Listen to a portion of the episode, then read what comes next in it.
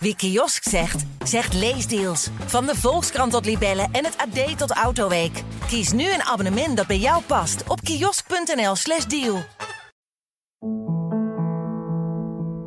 Onze dochter vroeg laatst: Houden papa en jij eigenlijk nog van elkaar? Ja, natuurlijk, zegt mijn man dan. Maar ik vraag me af wat hij bedoelt met houden van. Welkom bij aflevering 4 van In Relatietherapie bij Annette Heffels. Leuk dat je luistert. Sinds 2001 beschrijft psycholoog Annette Heffels elke week in Margriet therapiesessies die in haar eigen praktijk hebben plaatsgevonden. Voor deze podcast selecteerden we 10 bijzondere afleveringen die je doen afvragen: komt het nog goed?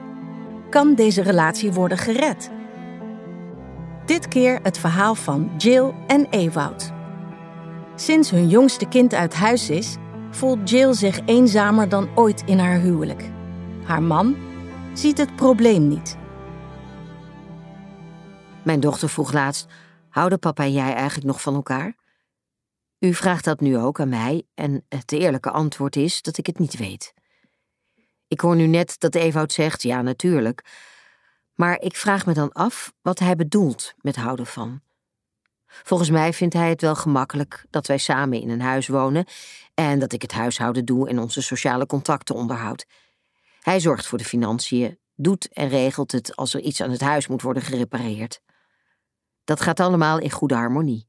We hebben eigenlijk nooit ruzie. Vroeger wel gehad over irritante gewoontes en over beslissingen die moesten worden genomen. Maar we kwamen er al snel achter dat we zo verschillend zijn dat we veel toch niet konden oplossen. Het gaf alleen maar ruzie en een hoop gedoe, en daar houden we allebei niet van. Ik had altijd het gevoel dat ik toch niet tegen Ewoud opkom. Als hij vond dat iets op een bepaalde manier moest gebeuren, dan kon ik hoog of laag springen, maar dan zette hij toch door. Hij vond trouwens hetzelfde van mij. Volgens hem was ik onredelijk en dramde ik door als we een verschil van mening hadden. Dus had hij geen zin om daar eindeloos over te praten, dus ben ik ook maar gaan doen wat hij deed. Namelijk de dingen op mijn manier doen, zonder overleg vooraf, maar met een mededeling achteraf. Of niet eens. Ik denk dat hij het wel soms oneens was met mij, maar dat hij het vooral prettig vond dat ik het regelde zonder hem aan zijn kop te zeuren. Je zou kunnen zeggen dat we een manier hadden gevonden om met elkaar en met onze verschillen om te gaan, en dat liep eigenlijk wel. Ik miste alleen het dingen samen doen, en we praten eigenlijk alleen met elkaar over alledaagse dingen. Toen de kinderen nog thuis waren, zorgden die met hun vrienden nog voor een boel gezelligheid in huis. Pas toen onze zoon als laatste uit huis ging, werd ik me steeds meer bewust van de afstand tussen ons en voelde ik me steeds vaker eenzaam. Toen mijn dochter vroeg of ik nog van Ewoud hield, heb ik haar gevraagd waarom ze die vraag stelde. Ze zei toen dat ze nooit zag dat wij elkaar knuffelden of een kus gaven en dat we allebei zo'n beetje onze eigen gang gingen. Ik besefte toen dat dit klopte. Wij leven naast elkaar ons eigen leven in hetzelfde huis. We zijn aan elkaar gewend, maar er is op emotioneel gebied niet meer veel tussen ons. Ze heeft dit aan mij verteld en heeft er toen bij gezegd dat ze wilde dat ik met haar mee zou gaan naar u voor relatietherapie. Ik moet u zeggen dat ik daar persoonlijk het nut niet zo van inzag. Ik vind het nogal naïef en niet erg realistisch van Jill dat zij verwacht dat je na ruim 30 jaar samen nog voortdurend elkaars hand vasthoudt. Het lijkt me normaal dat je elkaar na zoveel tijd wat meer als vrienden of als broer en zus gaat zien en dat het allemaal wat minder romantisch wordt. Je weet van jezelf en van de ander hoe je in elkaar zit en je hoeft dat ook niet meer per se te veranderen. Ik accepteer Jill zoals ze is en het zou prettig zijn als ze dat met mij ook zou doen. Dat ze zich eenzaam voelt, vind ik moeilijk te begrijpen. Ze heeft een heleboel vriendinnen met wie ze vaak afspreekt en dingen onderneemt. En onze band met de kinderen is goed. Die zien we regelmatig. Wat betreft dat aanraken van elkaar, wat onze dochter opmerkte. Ik had na de geboorte van de kinderen niet het idee dat Jill daar nog op zat te wachten. Dus dan kun je daar moeilijk over doen, maar ook dat heb ik geaccepteerd. Niet omdat ik geen behoefte meer had aan seksueel contact met haar, meer omdat het voor haar niet meer zo hoefde. Voor mij staat er nog altijd genoeg tegenover. We hebben het prima samen, hebben beide ons eigen leven en kunnen daarnaast ook dingen samen doen. Misschien moeten we daar wat meer tijd voor maken. Maar als ik ons vergelijk met anderen om ons heen, dan vind ik dat we geen reden hebben om te klagen. Verschillende stellen in onze familie en vriendenkring zijn gescheiden of hebben een hoop op elkaar aan te merken. Ik ken wat dat betreft weinig stellen met wie ik zou willen ruilen. Jill heeft me gezegd dat ze op deze manier niet oud wil worden.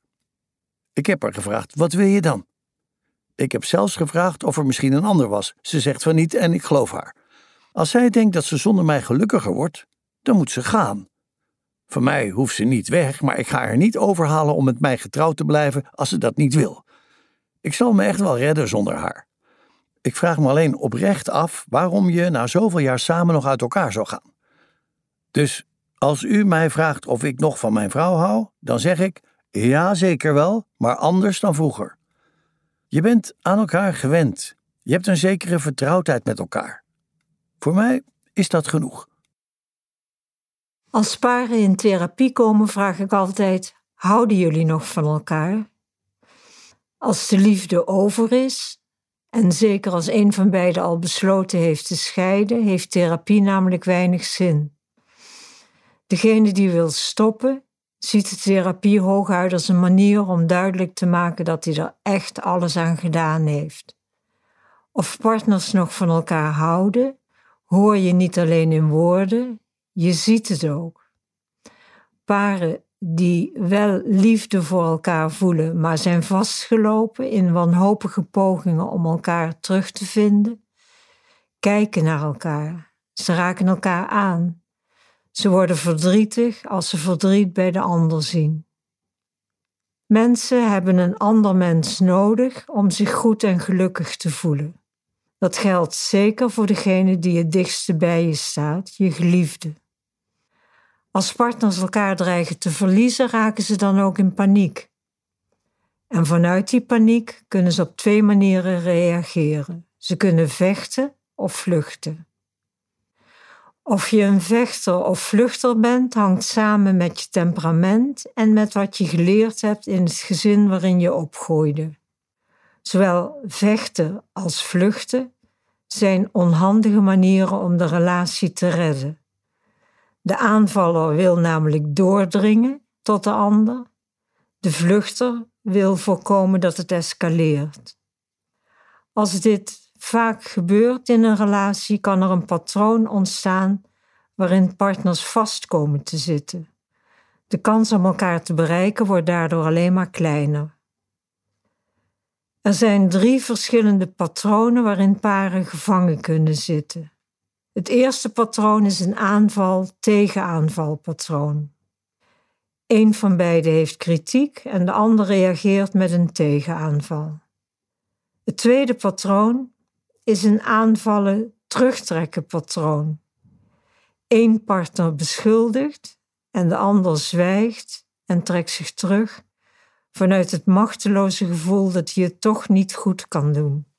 Het derde patroon is vaak het moeilijkste te doorbreken. Dat is als beide partners het hebben opgegeven om nog contact te maken met elkaar. Ze leven naast elkaar zonder ruzie, maar ook zonder verbondenheid. En dat laatste patroon zie ik bij Jill en Ewoud. In het begin van hun relatie hebben ze nog wel geprobeerd om de verschillen tussen hun te overbruggen.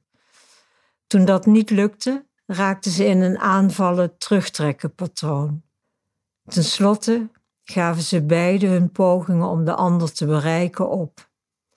Ze zwegen en trokken zich terug om zo te voorkomen dat ze werden afgewezen door de ander. Jill en Ewout zijn niet uit elkaar gegaan. Een scheiding gaf te veel praktische bezwaren. Ze wonen nog samen in één huis. Ook in de therapie lukt het niet om hun relatie nieuw leven in te blazen. De liefde was daarvoor te veel verschrompeld. We hopen dat je met plezier hebt geluisterd. Meer relatietherapie-sessies horen? Abonneer je dan op deze podcast. In de volgende aflevering hoor je hoe Marga denkt dat haar schoondochter haar kleinzoons bij haar weghoudt. Ze begrijpt niet waarom ze ze maar een paar keer per jaar mag zien.